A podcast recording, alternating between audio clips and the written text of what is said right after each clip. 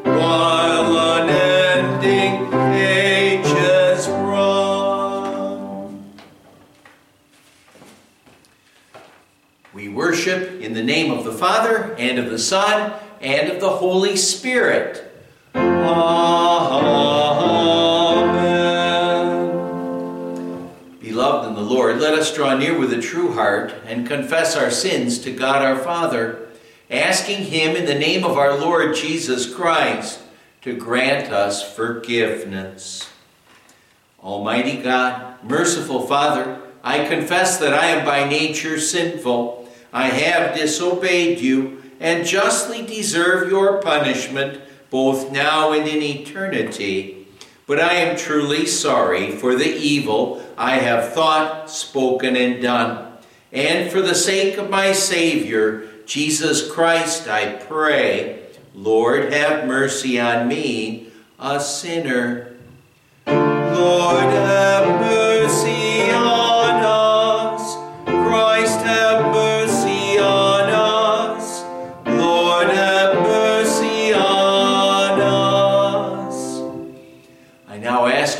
God who searches the heart do you confess your sins of thought, word, and deed?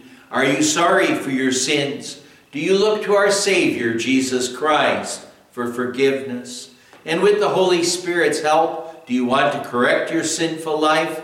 Then declare so by saying, Yes. Yes. Upon this confession, I, as a called servant of the Word, announce to you God's grace and the forgiveness of sins. In the name of the Father, and of the Son, and of the Holy Spirit. Amen.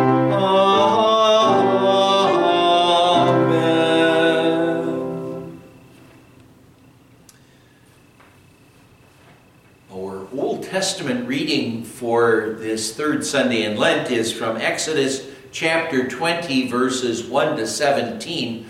We're going to look at verses 1 to 6 as the basis of our meditation today. So, right now, I'm going to share with you verses 7 to 17. This is, well, the first section has the introduction to the commandments and the first commandment. This section begins with the second commandment through the, the tenth commandments. The second commandment You shall not misuse the name of the Lord your God, for the Lord will not hold anyone guiltless who misuses his name. Remember the Sabbath day by keeping it holy. Six days you shall labor and do all your work, but the seventh day is a Sabbath to the Lord your God. On it you shall not do any work, neither you nor your son or daughter, nor your manservant or maidservant, nor your animals, nor the alien within your gates. For in six days the Lord made the heavens and the earth, the sea, and all that is in them. But he rested on the seventh day. Therefore the Lord blessed the Sabbath day and made it holy. Honor your father and mother, that it so that it you may live long in the land the Lord your God is giving you. You shall not murder, you shall not commit adultery, you shall not steal. You shall not give false testimony against your neighbor. You shall not covet your neighbor's house. You shall not covet your neighbor's wife, or his manservant, or his maidservant, his ox or donkey or anything that belongs to your neighbor. Our epistle reading is from 1 Corinthians chapter 1 verses 22 to 25. This reading talks about how the gospel is a stumbling block and foolishness to, to unbelievers, but to believers it's the power and wisdom of God. Paul wrote, Jews demand miraculous signs and Greeks look for wisdom, but we preach Christ crucified, a stumbling block to Jews and foolishness to Gentiles. But to those whom God has called, both Jews and Greeks, Christ the power of God and the wisdom of God. For the foolishness of God is wiser than man's wisdom, and the weakness of God is stronger than man's strength.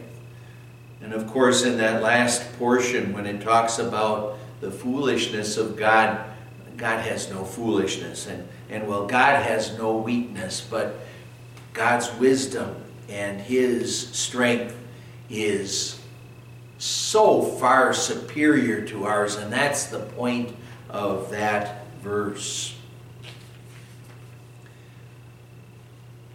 Alleluia. Just as Moses lifted up the snake in the desert, so the Son of Man must be lifted up, that everyone who believes in him may have eternal life. Alleluia. Alleluia.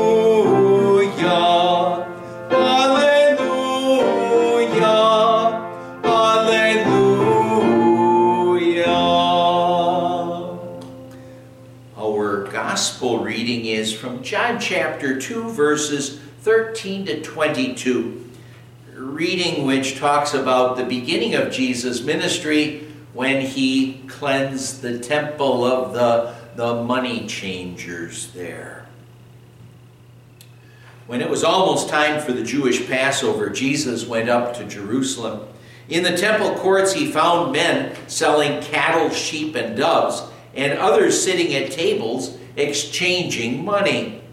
So he made a whip out of cords and drove all from the temple area, both sheep and cattle. He scattered the coins of the money changers and overturned their tables. To those who sold doves, he said, Get these out of here. How dare you turn my father's house into a market? His disciples remembered that it is written, Zeal for your house will consume me. Then the Jews demanded of him, What miraculous sign can you show us to prove your authority to do all this? Jesus answered, Destroy this temple, and I will raise it again in three days. The Jews replied, It has taken 46 years to build this temple, and you are going to raise it in three days?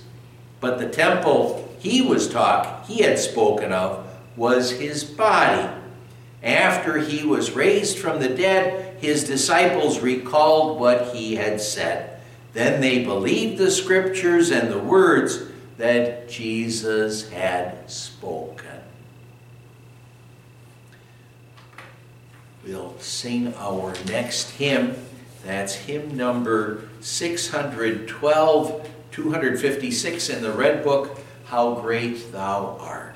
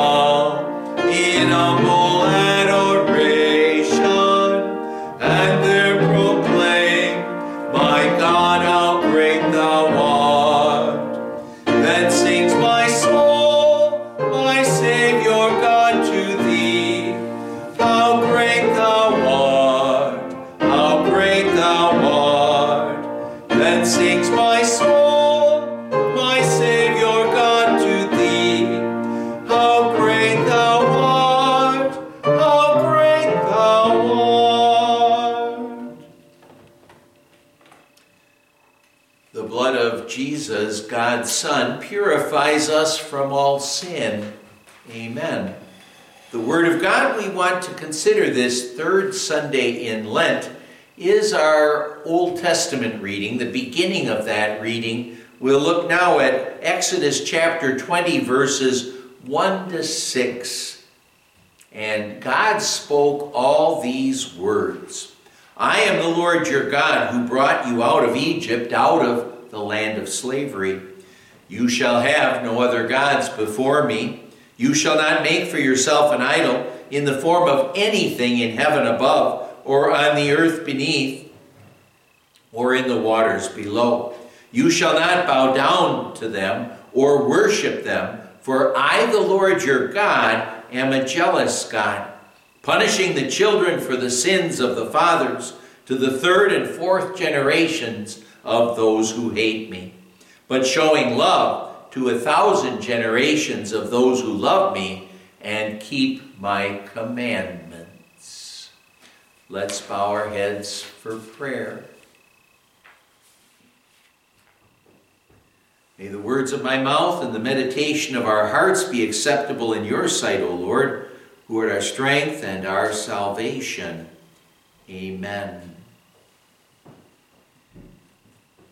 My dear fellow Christians, whom our Lord has freed from the slavery of sin, many, well, many years ago, there was a TV commercial which began with a close up of this gentleman that people wouldn't regularly recognize.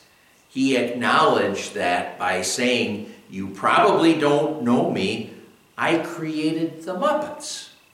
And then what happened is that the background suddenly came alive with all of these furry creatures, including Kermit the Frog and Miss Piggy, who in unison, well, all of the Muppets said, big deal, that he was Jim Henson, that he'd created the Muppets. The man continued by saying, Everyone knows them, but nobody knows me. That's why wherever I go, I carry my American Express credit card. And at that point, the name Jim Henson he died back in 1990. Hardly seems it's possible that long ago. But he died back then. His name popped up, was visually typed on the TV screen. That TV commercial kind of mirrors for us Christians a lot more than was intended by the commercial if you think about it from a, a spiritual viewpoint. It reminds us that, like Jim Henson, the Muppets creator, our creator sometimes is seldom getting the recognition that he deserves as our creator, as our loving God, as the God who wins for us eternal salvation. Sometimes he gets overlooked, even more so than Jim Henson was overlooked and forgotten. Sometimes he's overlooked that people, well, what people tend to do is they tend to think more of themselves and of God's creation than they think of the Creator Himself.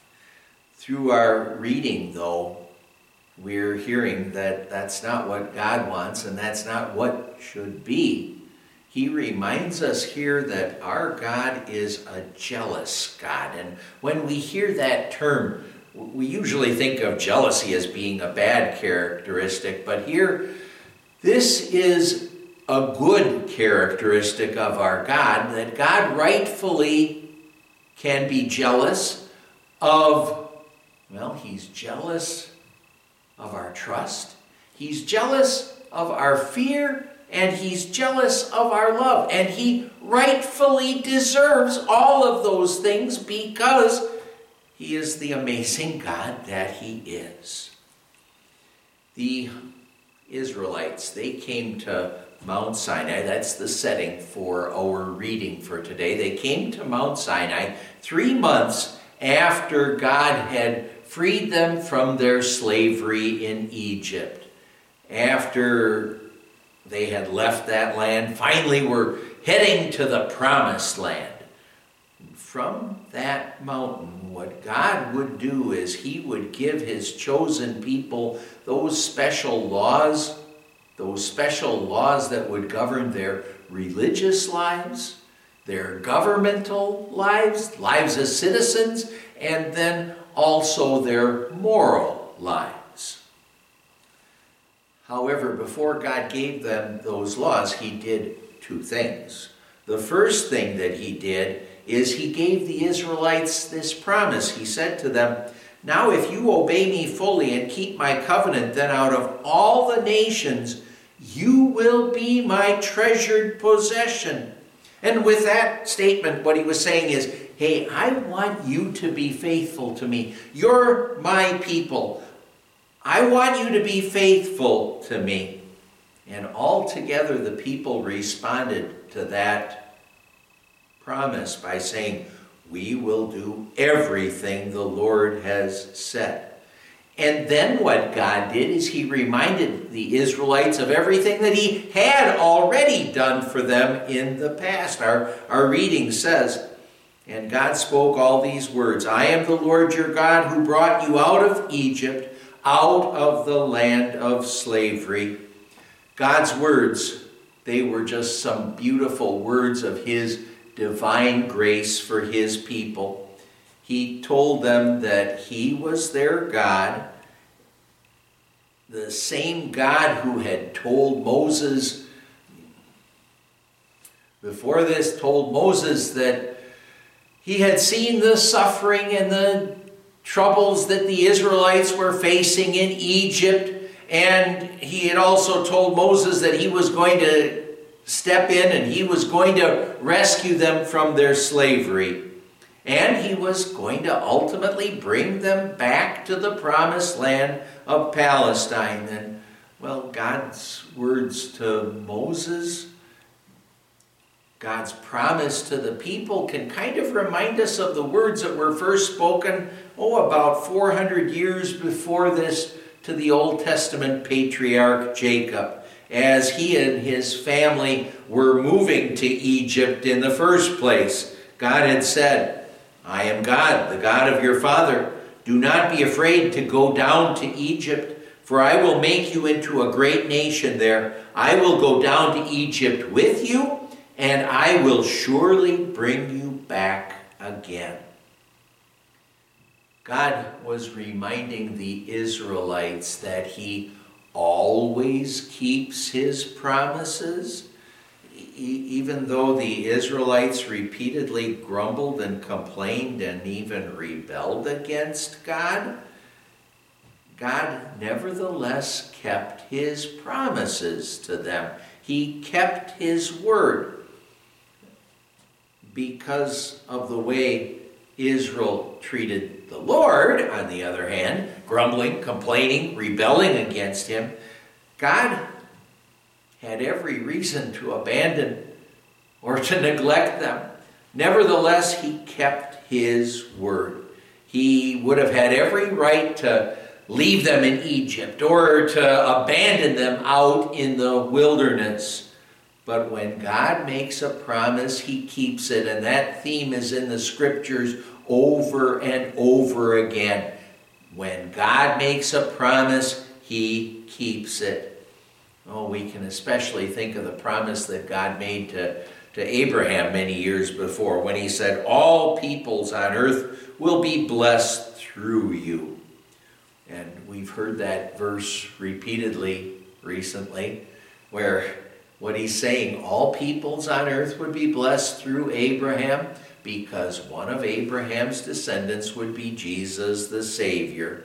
And all peoples on earth would be blessed through Jesus the Savior because he would go to the cross, he would suffer and die there and pay for the sins of all people, whether or not they believe in him.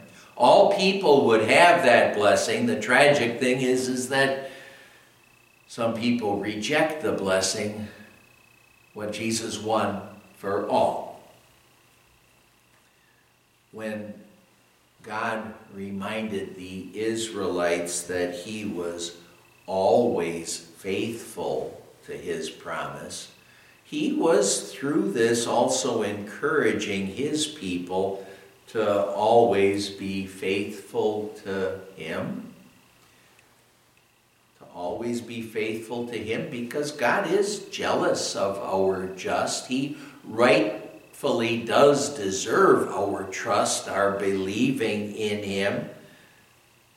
He wants us to always trust in Him because He's always faithful. And no, no one, nothing can be more faithful than our God is. He, he deserves our complete and wholehearted trust for that matter. But the fact is, is that we're pretty much like the Israelites. We too tend to grumble and complain and even to rebel against God. When things don't go just the way we would want them to go, we tend to grumble and complain and even rebel against God. Oh, earlier I shared the second through the tenth commandments with you, and those commandments, well, the first commandment as well what all of those commandments should do is remind us of our sinfulness, remind us that we're in the same boat as the Israelites, that we grumble, complain, that we rebel against God, that we sin against God, not only with our deeds, but also with our words and even with our thoughts. And again, what we'd have to say is God would have every right to abandon us, but but God doesn't abandon us. He doesn't even neglect us or look away from us. He's always there for us. And if it seems as if God has abandoned us, it's not that God has done that, it's that we've abandoned or turned away from Him. He'll never abandon us, He'll never neglect us. When those times come in our lives when we wonder why things are happening as they are in our lives, you know, it's always that God is working for our eternal good. He's looking out for our eternal benefit, for our eternal souls, getting us directed to our eternal home in heaven. So instead of grumbling and complaining and even rebelling against God, let's let's join that Old Testament believer Job in saying, God knows the way that I take. When he has tested me, I will come forth as gold. God is jealous of our trust, and, and he most certainly does deserve our trust. As he told Jacob in last week's Old Testament reading, so he also says to you and to me, I will not leave you until I have done what I have promised you. God is faithful. May God help us also to be faithful to Him.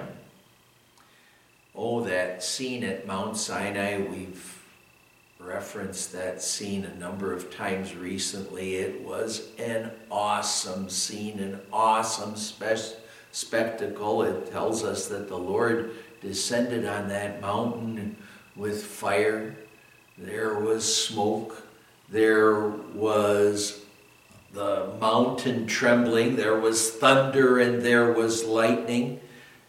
God's purpose behind all, all of that was to put the fear of the Lord in his people, to remind them that he is holy and that he hates sin. And, well, the the fact of the matter is, is that we have to recognize that there's that uh, seems always growing tendency in our world to try to forget that God hates sin, to think that God doesn't care how we live, that we can live any way we want. God's this tolerant God. Well, God hates sin. That's a fact. He says, I, the Lord your God, am a jealous God, punishing the children for the sin of the fathers to the third and fourth generation of those who hate me. And the key words there would be those words of those who hate me. God most certainly will punish those who hate him, who reject his grace and mercy who by their lives are really looking at God and, well, spiritually speaking, we could say spitting in his face and saying, I don't care what you say. I'm going to do what I want to do, and you, who cares? What can you do to me? Kind of a foolish attitude to have. But see now, even to the person who would say that or by his life be saying that to God, God doesn't want to punish even that person. God wants all people to be saved and to come to a knowledge of the truth. But our Savior did say, Whoever does not believe will be condemned. There's no ifs, ands, or buts about it. Anyone who rejects our God, who rejects Christ, will be spending an eternity in the torments of hell. That is a fact, but it doesn't have to be that way. Well, therefore, when, when God says He's a jealous God, He is jealous of our fear, but he doesn't really want us to be scared to death of him. He wants us to fear, that is, to respect him for who he is and to recognize, well, yeah, he's this gracious God who wants to forgive, who doesn't want to punish, but he will condemn unbelievers to hell. So when God says to us, You shall have no other gods before me, you shall not make for yourself an idol in the form of anything in heaven above, or on the earth beneath, or in the waters below. You shall not bow down to them or worship them. When we hear God saying that to us, we're going to want to look at ourselves to see if we have set up other gods in our life. And that doesn't mean there has to be a stone or a wooden idol in our homes. There are other things that could also be our gods. Well, now, what are our priorities?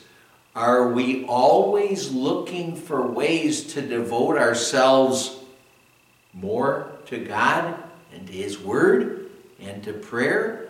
Or are we devoting ourselves more and more to earthly pleasures and treasures, even if those things aren't wrong in and of themselves? And is our focus going away from God and toward those things? Do we work so much? Do we spend so much time with family?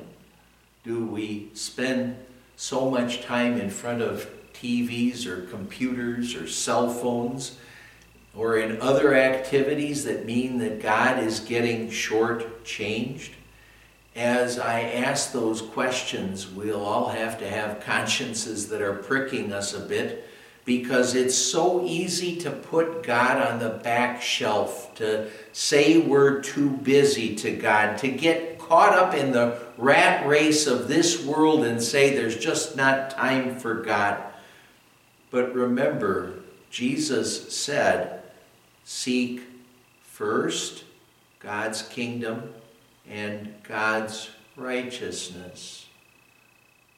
Remember, our Savior wasn't too busy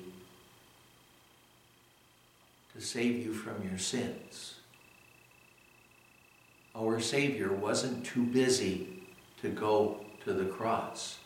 And our Savior isn't too busy to watch out for us and look out for us right now. He never slumbers nor sleeps. He's always watching out for us. So don't you be so busy that you don't have time to devote yourself to the Lord. And if you say you're too busy for the Lord, then something's wrong and you need to change that. You need to change that because well, Jesus says, seek first God's kingdom and God's righteousness. Our Savior wants that to be our priority in life. And see now, when that's the case, then we're going to enjoy the greatest blessings in this life. And it makes sense to the believer to put God in the first place because of how much God loves us and has done for us and keeps on doing for us.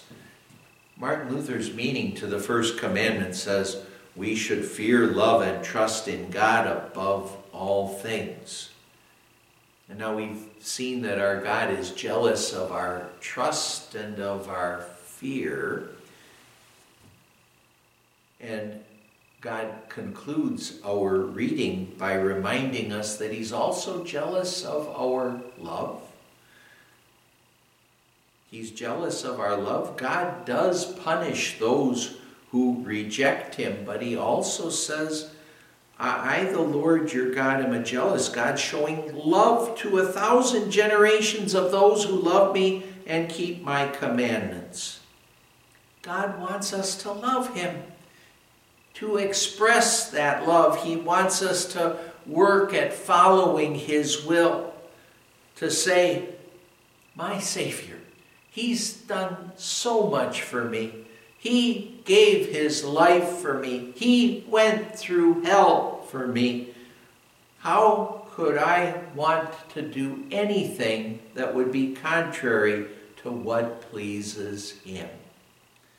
May the love which God has given to us motivate us to love him and work at following his will. Certain tribesmen in, in the Congo of Africa view this one particular idol as their spiritual father. And it's kind of interesting how they treat that idol. Greatly revered, that image is kept hidden in a deep pit. Missionaries found out that those primitive people they were afraid to take that idol up, draw it up to the surface, for they cried out, If we look on the face of our Father, we will die. You know, that's the way it is with non Christian gods or false gods. How different our position is with our God as believing children of God because of Jesus because of what He's done for us, we want to look at our Heavenly Father. We want to be with Him because of Jesus. We know that our Father loves us and He wants us to be with Him forever in heaven. Our God is a jealous God. He's jealous of our trust, of our fear, and of our love.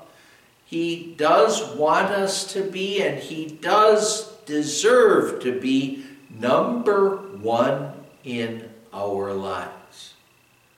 But remember, He loves you with the greatest love that this world has ever or will ever see.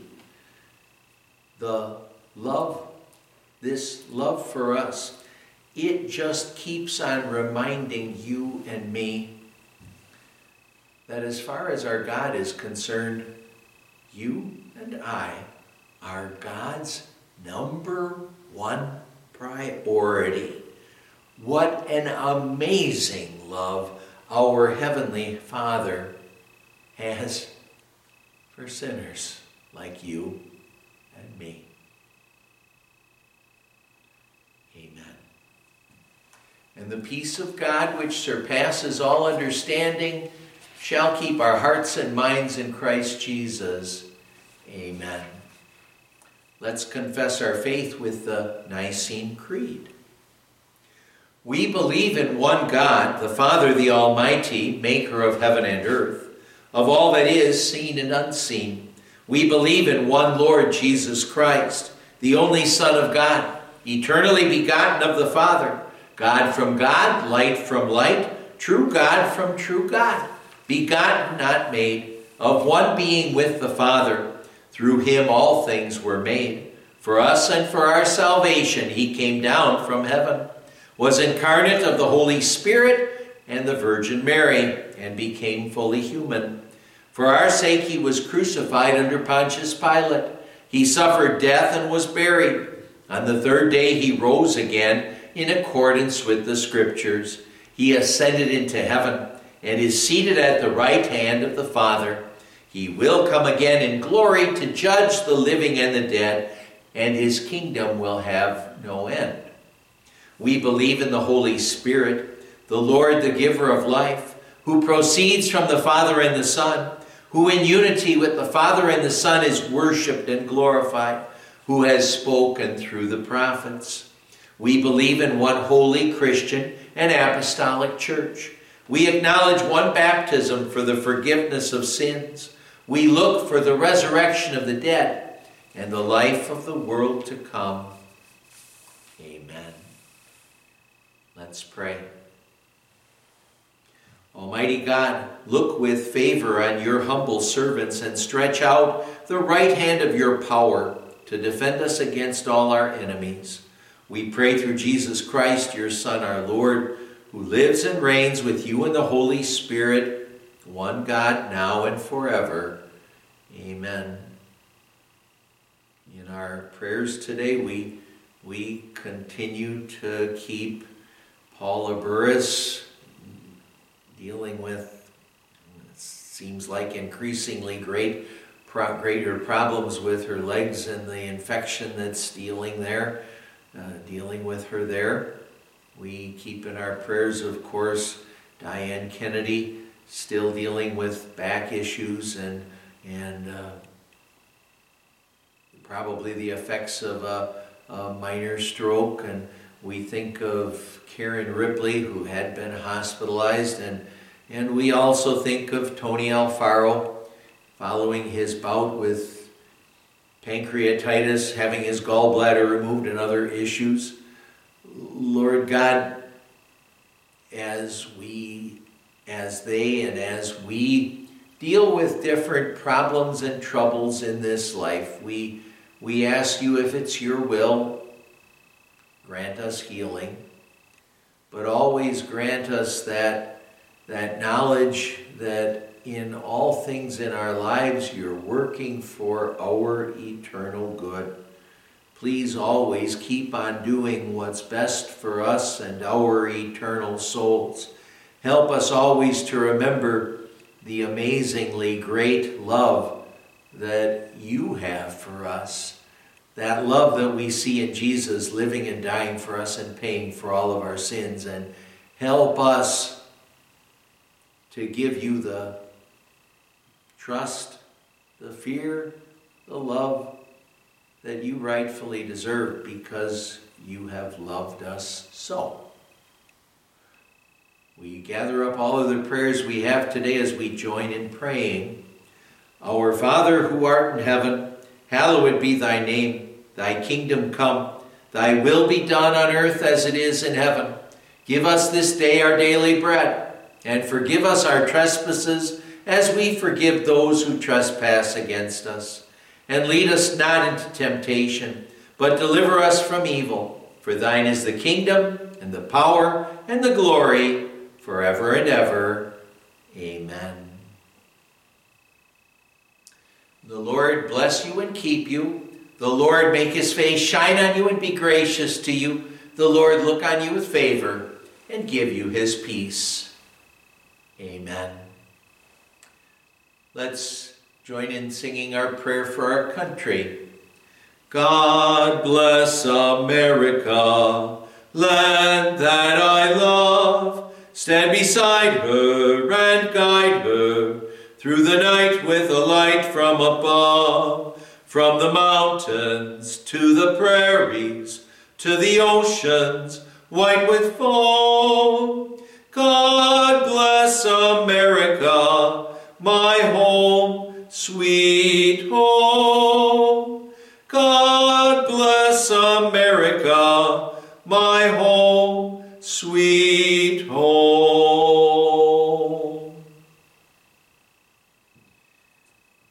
Thank you again for joining me for worship today. Just a couple quick announcements to share with you.